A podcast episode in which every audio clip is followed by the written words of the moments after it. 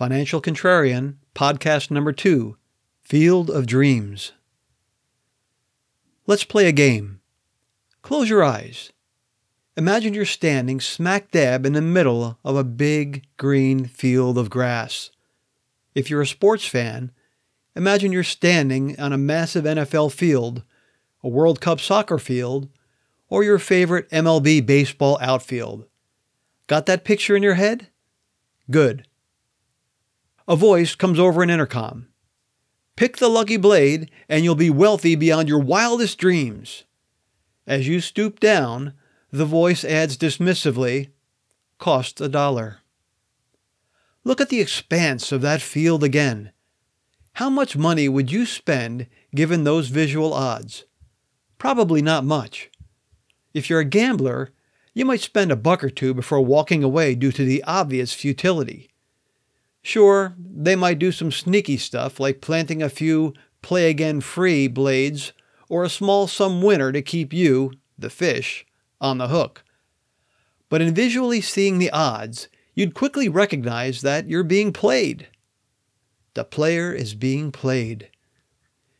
You might be more inclined to spend money if you had just witnessed the person before you pick a winner and hold up a huge fake check while smiling and embracing loved ones. That could be me, you'd probably think. What you wouldn't see are the vast blades of grass field of losers, hundreds of millions, who had lost. That's the marketing psychology behind this to show desperate people the winners only, not the losers. You're being played, bro. Do scratch offs? The odds are actually worse in many cases of winning anything substantial. The government is in on the fix. It's sad that governments are in on the scam. Aren't they being paid to look after us? The money allegedly goes to good purposes like education or seniors. After the many years that lotteries have been in practice, you'd think we'd have safe roads, bridges, tunnels, and, oh, maybe schools. You'd think teachers wouldn't have to pay out of their own pockets for school supplies anymore. The streets should be paved in gold. Perhaps we should have even less expensive college and health care like other countries. It's for the seniors?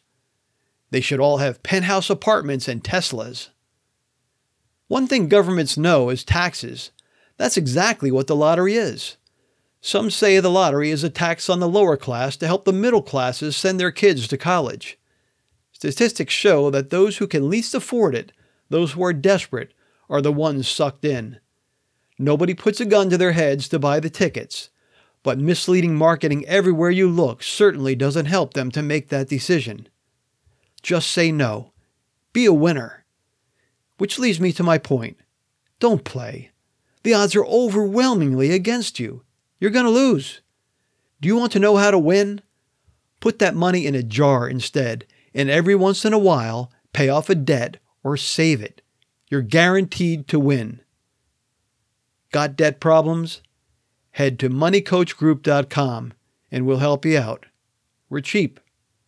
Thanks for listening.